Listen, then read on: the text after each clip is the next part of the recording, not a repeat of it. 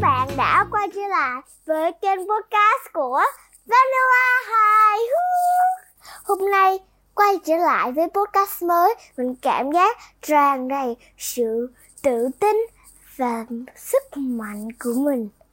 Và hôm nay mình sẽ kể cho các bạn nghe đến hai câu chuyện lận. Bởi vì hai câu chuyện này rất ngắn. Mình có một trang à, mình đọc có một trang thôi là hết hai câu chuyện rồi. Có tên là The Boy and the Filberts. Cậu bé và những hạt phỉ. Và câu chuyện The Thirsty Pigeon, Con chim bồ câu khát nước. Trong quyển sách, tuyển tập những câu chuyện hay nhất của Aesop. Quyển sách này nhỏ nha. Do First News và nhà xuất bản tổng hợp thành phố Hồ Chí Minh thực hiện. Việt Khương Thúy Hà dịch. Và quyển sách này là song ngữ Anh Việt. Cùng nghe mình đọc câu chuyện The Boy and the Filberts, cậu bé và những hạt phỉ trước nhé. Bây giờ thì bắt đầu. The Boy and the Filberts.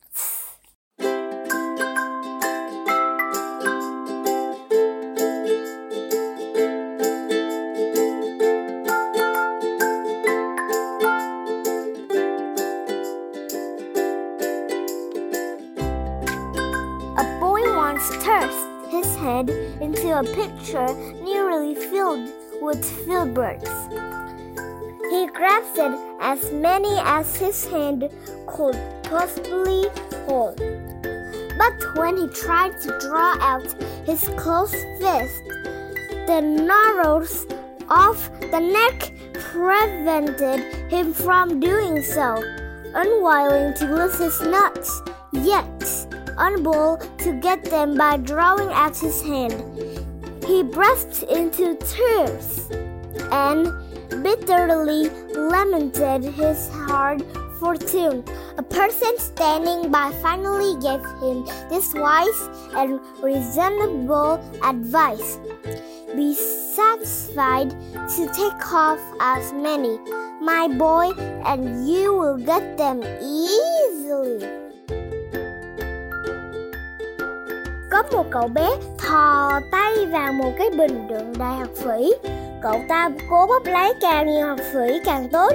Nhưng khi cậu muốn rút bàn tay ra đã nắm đầy hạt phỉ của mình ra thì bị kẹt vì miệng bình quá hẹp. Oh no!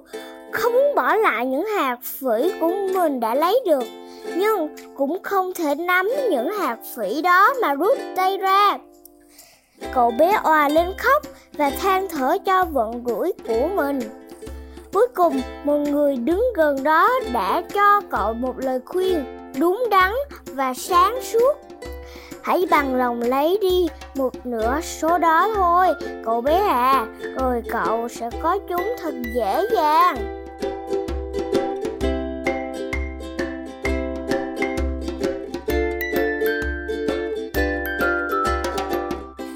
Chuyện tiếp theo. The Thirsty Pigeon, con chim bồ câu khát nước. A pigeon who was very thirsty saw a goblet of water painted on a signboard. Without stopping to see what it was, she flew to it with a loud whir and dashing against the signboard, jarred herself terribly. Having broken her wings, she fell on the ground and was caught by a bystander who said, Your zeal should not outturn your caution. Một con chim bồ câu đang rất khát thì nhìn thấy có cốc nước được vẽ trên một tấm bảng hiệu. Không thèm dừng lại để nhìn rõ xem đó thực ra là cái gì. Nó cứ lao thẳng vào cái bảng. Nó va vào đó rất mạnh rồi cảm thấy vô cùng choáng váng. Nó bị gãy cánh và lảo đảo rơi xuống đất. Một người đi đường bắt lấy nó và nói Đừng để sự vội vàng hấp tấp làm ngươi mất cảnh giác chứ.